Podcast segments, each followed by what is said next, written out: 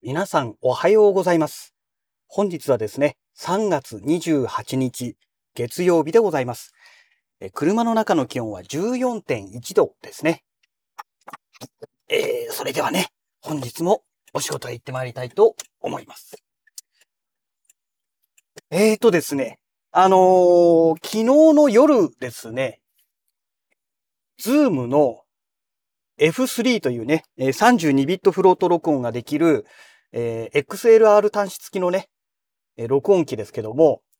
えっ、と、こちらのね、ファームウェアがね、更新されたということでしたので、えーアップデート作業を行いました。でね、ついでに、F2 はどうなってるんだろうって見ましたら、えっ、とね、F2 のファームウェアもね、2月の25日かな？の時点でね、なんか最新のファームウェアがね、更新され、あの、公開されていたみたいでしたので、えついでにね、えこちらの F2 の方も、えファームウェアをアップデートいたしました。でね、えっ、と、何が変わったのかっていうのはね、まあ、正直何も見ていなかったものですので、まあ、変わった内容っていうのはわからないんですけども、まあ、多分、何かしら良くなってるんでしょうね。うん。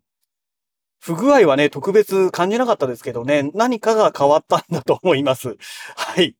まあ、とりあえず、ファームウェアアップデートしましたという、それだけのお話なんですけどね。はい。いや、まあでもですね、ようやく昨日はですね、アクアリウムのあの水替えからね、解放されて、まあ、夕食を食べて、で、昨日の、ね、まあ、昨日のっていうか、今朝公開したね、ラジログの編集作業をちょちょっとやって、公開して、でね、もうそれでね、すぐね、もう布団の中入っちゃったんですね。えーと、一瞬だけね、写真撮りましたけども、まあ、写真を撮ったとしてもカメラで撮ったんではなくてね、スマホで撮ったというだけなんですけどね。はい。あ、そうそう。で、その前に、その前にお話ししとかなきゃいけない。えっ、と、昨日公開した、あ、昨日じゃない、今朝公開しましたラジログの中で、えっ、と、スイッチポットのお話をしていたかと思うんですよ。でね、まあ、昨日スイッチポットをね、あの、ゲットしまして、で、それをね、えー設定しました。で、まず、えー設定の前に、えっ、と、スイッチポットの、あの電池ですね。もともと使っていたスイッチポットの電池が切れてしまったというお話の中で、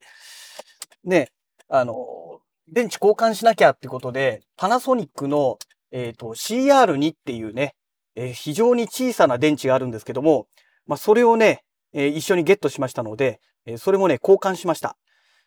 で、まあ当然ね、新しく交換したことによってね、バッテリーが要は100%の状態になってますので、まあ問題なくね、使えるようになったんですけども、えそれからね、えっ、と、ハブミニっていうね、スイッチポットハブミニっていうね、えーものがあるんですけど、それをね、えーまた一緒にね、え新規で登録をしまして、で、まあそれもね、もう何の問題もなく、スイッチポットのアプリからね、えー追加っていうね、プラスの、あの、アイコンがありますので、で、その追加のボタンを押すとね、もうすぐ何を追加しますかっていうのが出てきますので、えーそれを設定するとね、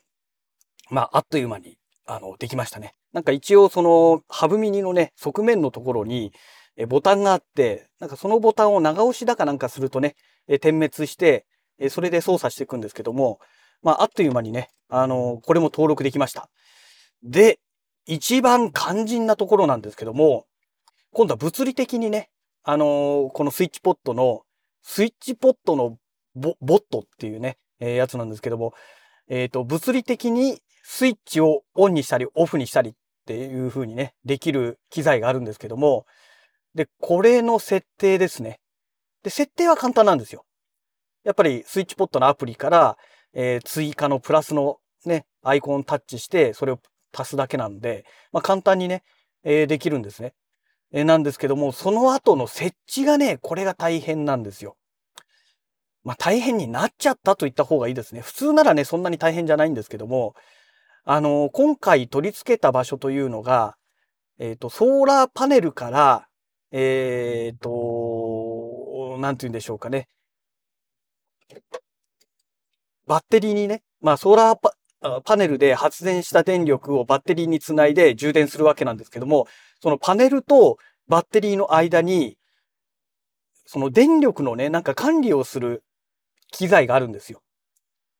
で、それがないとね、あの、ちゃんとね、充電がなんかうまくできないらしいんですね。で、それを入れてあるんですけど、それがね、まあ結構いいやつをね、昔買ったんですね。昔って言ってももう2年前 ?3 年前？ぐらいなんですけども。でね、えっ、ー、と、それにスイッチがまあ当然ついてるわけなんですけども、そのスイッチがね、ちょっとね、平らじゃないんですよ。あの、昔ながらの普通のオンオフで、えー、なんて言うんでしょう。あの、シーソーみたいな感じのやつですね。えー、オンを押すと、あの、オフがグッて持ち上がって、反対側のオフが持ち上がって、オフを押すと反対側のオンが持ち上がるっていうね、えー、その手のタイプの、えー、スイッチなんですけども、このスイッチがね、えっ、ー、と、なんて言うんでしょう。押す場所がね、平らだったらいいんですけども、湾曲を帯びていたんですね。で、なおかつ、そのスイッチがね、想定よりも結構短いというか小さいと言えばいいんでしょうかね。えー、湾曲している、表面が湾曲している上に小さい関係で、このスイッチボットの、えー、取り付けるときにね、両面テープでね、それをつけて、それにね、ナイロン製のなんか糸みたいのがついてて、それをそのスイッチボットの、えー、スイッチをね、押すレバーというかなんかね、アームみたいなものが出てるんですけど、そこにね、引っ掛けるんですね。で、両面テープでついたものを引っ張ったり、もしくは、その、レバーが、あの、アームがね、スイッチを押したりっていう、まあそういう感じでね、すごく原始的な作りで、えー、スイッチをオンオフをするっていうね、そういう仕組みなんですけども、結局ね、湾曲を帯びてて小さいがためにですね、両面テープがね、うまくついてくれないんですよ。で、その両面テープの部分の面積もちょっと広いまあ広いっていうか、まあそれが普通なんですけども、スイッチが小さいがために、両面テープのその面積が逆に大きくなっちゃってまして、なのでそれをね、まず半分に切りまして、で、つけてみたんですけど、それでもやっぱりね、湾曲がある関係でね、うまくつかないんですよね。で、なんでしょうかね。なんかやたらとね、スベスベしてるんですよ。そのスイッチが。で、両面テープそのものもね、あんまりね、うまくついてくんないんですね。で、スイッチポット本体の方にも裏面にね、あの、両面テープがついてますので、それで、その機材の側面につけて、そのスイッチのすぐ、ね、真横っていうか真上っていうんでしょうかね、に貼り付けて、で、そのアームが、例えばオンの時にはアームが押して、オフの時にはその両面テープでついた反対側のところのやつを引っ張って持ち上げるみたいなね、そういう原始的な作りになるんですけども、なので、両面テープが簡単に取れてしまう状態だと、要はオフにできないみたいなことになっちゃうわけですよ。オンはできてもオフにできないみたいなね。で、それじゃあ意味がないじゃないですか。オンオフができて初めて価値が出てきますので、これをなんとかしなきゃいけないなっていうね。で、この両面テープがね、まあ、前回って言ってももうだいぶ前ですけどね。え、その電池が切れた一番最初に買ったスイッチポットの、そのオンオフのボットですけども、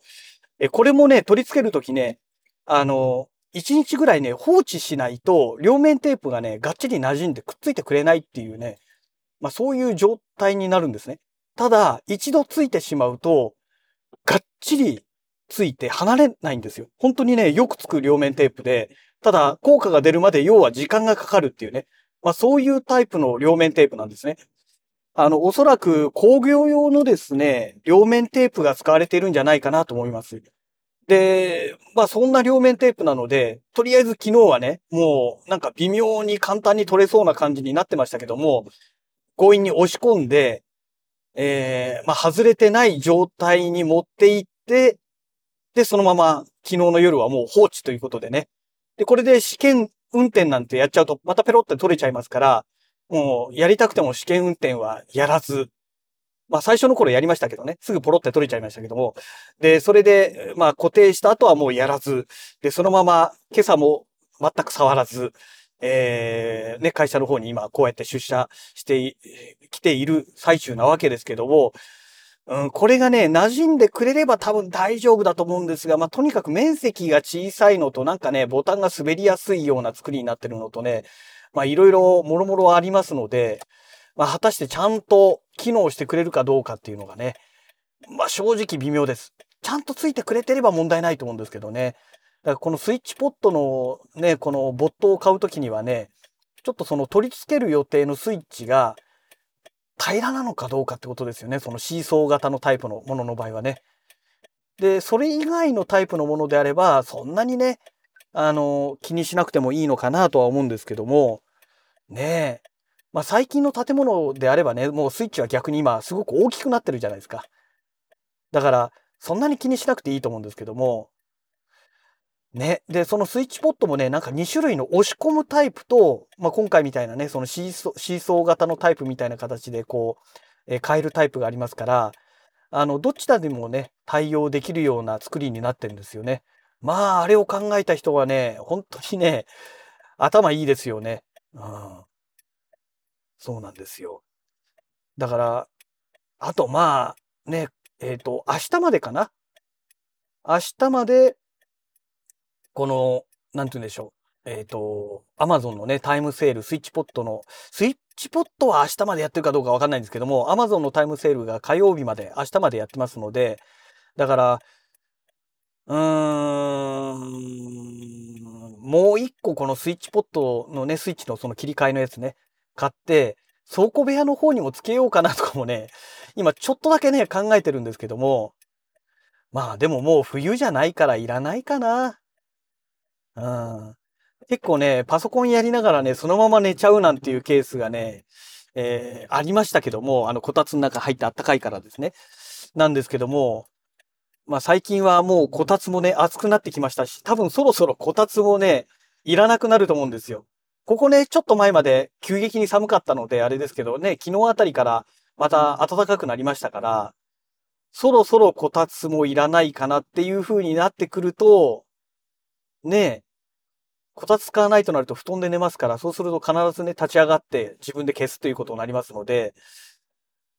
うーん、いらないかなと思いつつ今どうしようかなって悩んでるとこですね。というのがね、あのー、その Amazon のタイムセールでね、あと2900いくらだか使うと1万円に達成するんですよ。そうするとね、ポイントがね、ちょっと多くつくっていうね、設定なんですよね。ただ、あの、Amazon アプリを使わないで、パソコンからね、ブラウザーでアクセスしちゃってますので、私の場合2%しかもらえないんですよね。だから1万円で2%ってことは、ね、200円じゃないですか。なんか200円のためだけに3000円使うのはなんかバカバカしいなっていうのがありまして、ねえ、ちょっと考えちゃうじゃないですかね。で、なんか別に必要なものがあれば買おうかなと思ったんですけども、今ね、特別ね、今買わなきゃっていうようなものがないんですよ。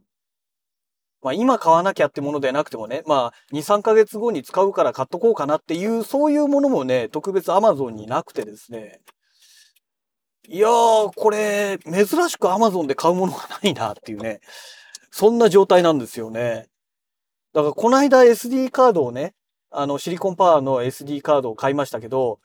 今このタイミングで買っておけばね、もう余裕で1万円なんか超えちゃってたんですけどね、あれだけでもう9000、ね、何百円とかそんなもんでしたから、ねえ、まあそうかと言ってね、あれ買わないとね、結局ね、OM1 使えなかったわけで、ただまあ SD カードそのものはね、余ってるのはいっぱいありましたから、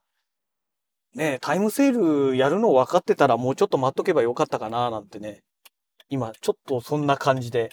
えー、思っておりますけども、もう、ね、あの、腹水本に帰らずで、ね、後の祭りみたいなもんですよね。はい。えー、まあそんな、こんなの話をしておりましたら、会社のね、駐車場に到着してしまいましたので、また次回のラジログをお楽しみください。